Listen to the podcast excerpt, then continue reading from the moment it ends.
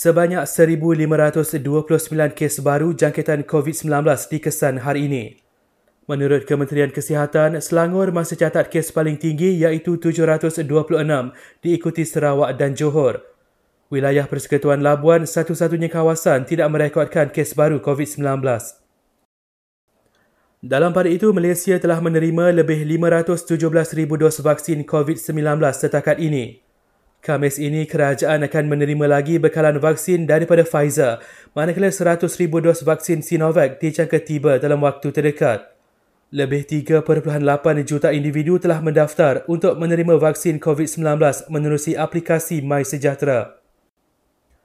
Pengamal perubatan swasta akan menerima suntikan vaksin COVID-19 pada fasa kedua dan ketiga bermula April dan Mei depan.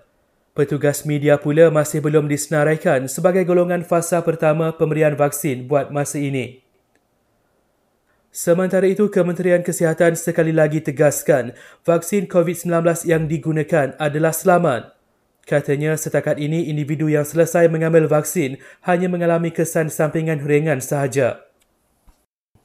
Akhir sekali, Kementerian Sains, Teknologi dan Inovasi telah mengambil tindakan berhubung aduan orang ramai isu memotong barisan dalam pemberian vaksin COVID-19.